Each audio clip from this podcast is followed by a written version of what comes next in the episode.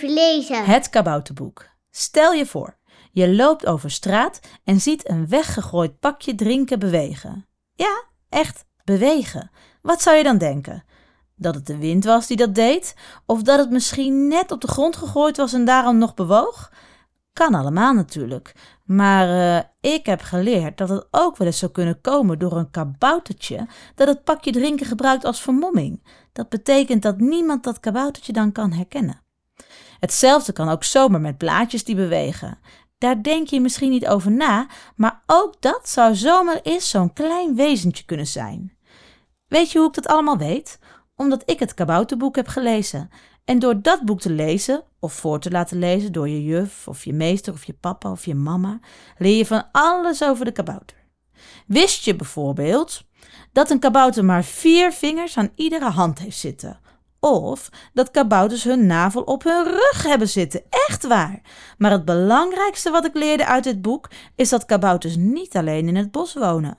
Ze wonen ook in de stad en ook vast in dorpjes. Dus nu ga ik, iedere keer als ik door mijn dorp heen loop, op zoek naar plekken waar kabouters zouden kunnen wonen. En let ik extra goed op op rondvliegende blaadjes en pakjes drinken. Want je weet maar nooit of je zomaar een kabouter tegenkomt. Dat lijkt me echt heel tof. Kik heet trouwens de kabouter die ons vertelt over hoe kabouters echt zijn. En dat kan ze supergoed uitleggen. Zo vertelt ze bijvoorbeeld alles over de huisbeesten die kabouters hebben. En dat zijn leuke beestjes hoor. Luister maar eens. Huisbeesten. In elk kabouterhuis wonen insecten. Ze helpen ons met kleine klusjes. Om ze goed te verzorgen heb je dit nodig: een fijn bed, water, restjes eten, kusjes, knuffels.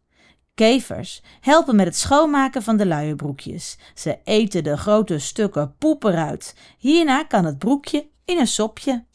Vliegen wiegen baby's in slaap. Huisbeesten houden van gezelligheid. Ze voelen het aan als je een knuffel nodig hebt. Ze praten weinig, dus je zult nooit ruzie met ze krijgen. In ons huis is veel stof. Kabouters stofzuigen nooit. Snuitkevers wel. Nou, die huisbeesten klinken toch wel heel erg fijn. Ik ga zo weer verder op onderzoek uit in het dorp. Hopen dat ik dit keer echt een kabouter tegenkom. En jij? Ga jij ook op zoek naar kabouters? Ik ben zo benieuwd of het je lukt. Succes! 来